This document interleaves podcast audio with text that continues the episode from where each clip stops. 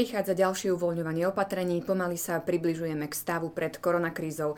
Aj napriek priaznivému vývoju sme stále v núdzovom stave. Prečo? Tak aj o tom sa porozprávame v dnešnom podcastovom súhrne dôležitých udalostí tohto týždňa. Tiež vás orientujeme v nových pravidlách, ktoré platia od stredy a pozrieme sa do otvorených škôl, kde sa začína vyučovanie v špecifickom režime. Príjemné počúvanie. Pri mikrofóne vítam kolegu Adama Takača. Vítaj, pekný deň. Pekný deň. Začneme teda otváraním škôl a škôlok. Je to veľká téma tohto týždňa. V pondelok sa nám začal akoby nový školský rok. Myslím, že mnohí žiaci aj rodičia to tak cítili. Ty si sa bol pozrieť do jednej z bratislavských škôl.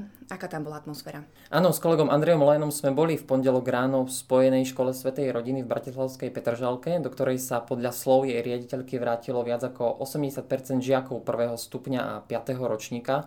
Bolo to približne 370 detí a ako nám potvrdila riaditeľka aj viacerí učitelia, zabezpečiť organizáciu a všetky bezpečnostné a hygienické opatrenia e, nebolo vôbec jednoduché. Napriek tomu ten nástup do školy po viac ako dvoch mesiacoch prebiehal pokojne, deti čakali pred školou s rodičmi v odstupoch, pri vstupe im zmerali teplotu, žiaci predložili papier od rodičov o bezinfekčnosti, a následne išli rovno do triedy, kde sa stretli so svojou učiteľkou a spolužiakmi. Zajímavosťou v prípade tejto školy je, že sa tu ešte v prvej polovici marca potvrdil jeden z prvých prípadov nákazy na Slovensku. Išlo o študentku gymnázia, ktorej je súčasťou tejto spojenej školy.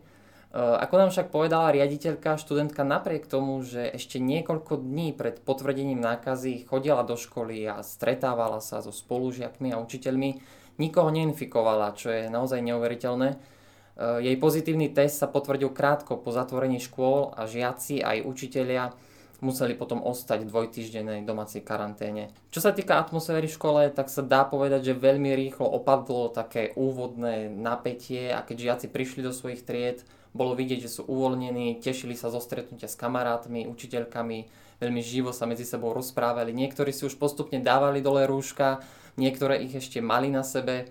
Keďže bol deň detí, viaceré učiteľky pripravili pre žiakov taký hravý program alebo nejaké prekvapenia. Čiže prišli do známeho prostredia a hneď sa tak vedeli aklimatizovať. Áno, bolo to na nich vidieť, že sú radi, že sú opäť v škole a aj keď sme sa ich pýtali, tak e, nám hovorili, že sa tešili najmä na spolužiakov a kamarátov. Čo teda všetko museli zabezpečiť e, riaditeľia škôl, aby mohli otvoriť e, brány?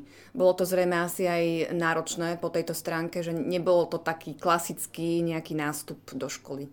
Áno, ministerstvo školstva už pri oznámení o znovu otvorení škôl pred niekoľkými týždňami vydalo zároveň manuál, podľa ktorého majú školy postupovať Tie museli zabezpečovať dezinfekčné prostriedky či bezdotykové teplomery, čo v mnohých prípadoch vôbec neboli lacné položky. E, museli sa pripraviť školy aj z hľadiska priestorov, ktoré bolo potrebné vyčistiť a zabezpečiť ich tak, aby v nich bolo možné dodržiavať aspoň nejaké odstupy.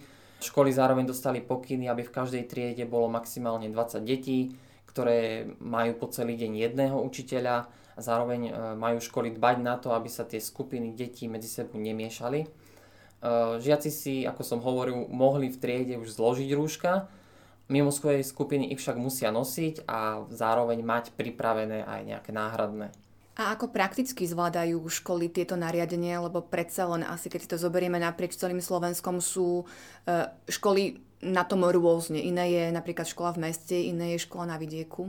Treba povedať, že nie všetky školy dokázali zabezpečiť e, tieto podmienky a viaceré museli z kapacitných dôvodov niektoré deti odmietnúť alebo prosili rodičov, aby pokiaľ môžu, ostali ešte s nimi doma.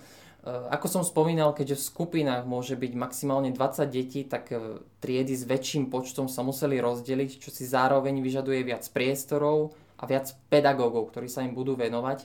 Aj v škole, kde sme sa boli pozrieť, pomáhali s vyučovaním žiakov prvého stupňa učitelia z druhého stupňa a dokonca aj z gymnázia. Rovnako to platí aj v školskom klube detí, kde tiež tých skupiniek je viac a nemôžu sa medzi sebou miešať. Čo sa týka samotného vyučovania, ako bolo vopred avizované, nejde o klasické vyučovanie. Deti, pokiaľ sa dá, trávia veľa času vonku, pri našej návšteve školy nám riaditeľka povedala, že sa s kolegami dohodli, že najbližšie týždne využijú najmä na opakovanie vedomostí. Nebude to teda ten klasický jún, v ktorom sa veľa skúša alebo píšu písomky. Nástup do škôl a škôlok je dobrovoľný. Sú už aj nejaké známe oficiálne čísla, koľko percent žiakov e, využilo túto možnosť a nastúpilo do škôl? Presné čísla zatiaľ nepoznáme. Minister školstva ešte včera hovoril, že údaje stále zbierajú. Pred znovu otvorením škôl však avizoval, že by malo ísť v prípade základných škôl v priemere o 60 až 70% žiakov, ktorí sa do nich majú vrátiť.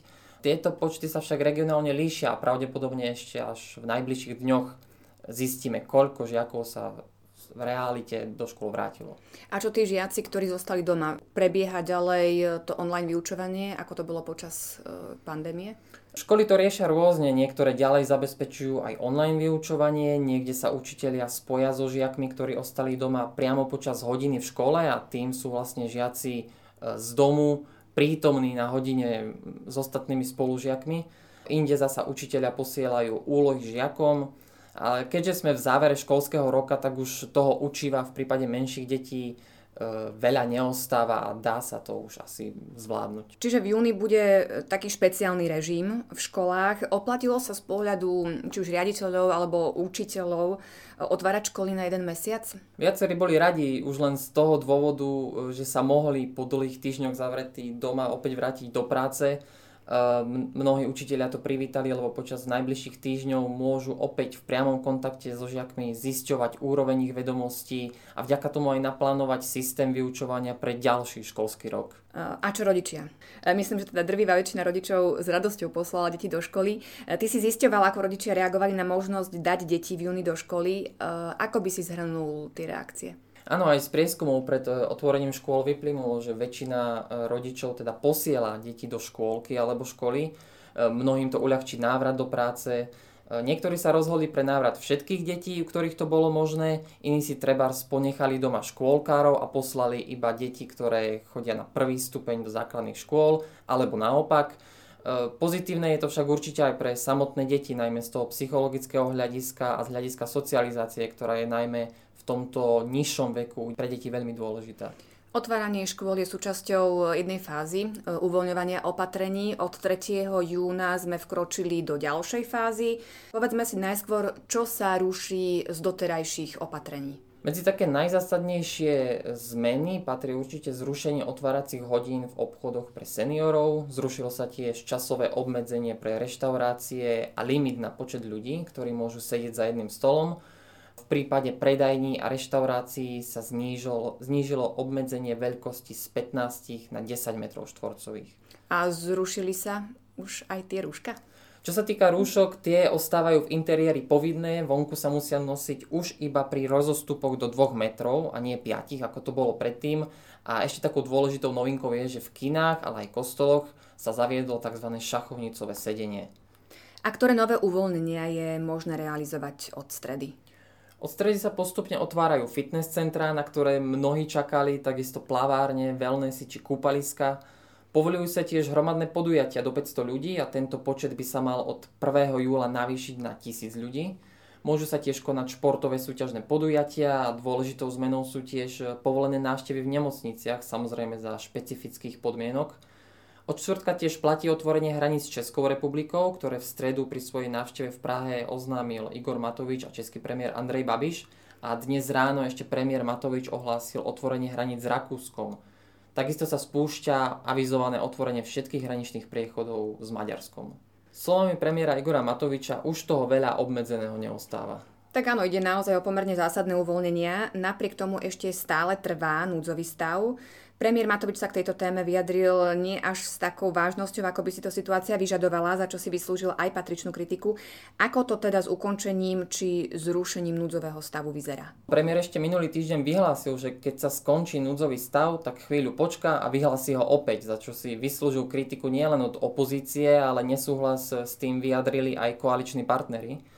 Včera už svoje slova pozmenil, keď po zasadnutí krízového štábu povedal, že ak pretrvá priaznivá epidemiologická situácia, vyhlasovať na novo sa už núdzový stav nebude. Zároveň potvrdil, že núdzový stav sa neskončí skôr ako 15. júna, teda e, v deň, kedy by mala uplynúť jeho platnosť. A čo vlastne prechod krajiny a spoločnosti znamená, že je vyhlásený núdzový stav? Tu by som si pomohol komentárom kolegu Jozefa Majchráka, ktorý vo štvrtok o tejto téme písal. Núdzový stav vytvára vláde priestor na legálne reštrikcie základných práv a slobôd. Je počas neho možné obmedziť slobodu pohybu, vlastnícke práva, ale aj politické práva, ako sú sloboda prejavu, zhromažďovania, právo na informácie či na štrajk. Nie je preto vôbec prehnané tvrdiť, že vyhlásením núdzového stavu sa zavádza aj osobitný ústavný režim v štáte. Jozef Majchrák zároveň kritizoval premiérové výroky o núdzovom stave a podľa neho Igor Matovič za nich dostal zaslúženú verejnú kritiku. Úvahy o predlžení núdzového stavu e, smerovali aj k tomu, e, že by sme tak vlastne boli akoby v pohotovosti pre prípad druhej vlny. Už sa nejako konkrétne na krízovom štábe k tomu vyjadrili, e, lebo teda premiér sa nechal počuť, že je to predovšetkým v ich rukách, teda odborníci majú o tom rozhodnúť. Je určite správne, že premiér si vypočuje odborníkov, ich úlohou aj má byť podať k situácii určité stanovisko, na druhej strane o takej vážnej veci, ako je zavedenie núdzového stavu, nemôžu rozhodovať hygienici či epidemiológovia, ale vláda, ktorá za to aj nesie pred svojimi občanmi zodpovednosť. Čo sa týka hrozby druhej vlny, nevidím problém v tom, že by v prípade jej príchodu predseda vlády opäť do pár hodín núdzový stav mohol vyhlásiť. Tak ďakujem ti za tieto informácie, dôležité aj pre taký praktický e, život e, v týchto týždňoch.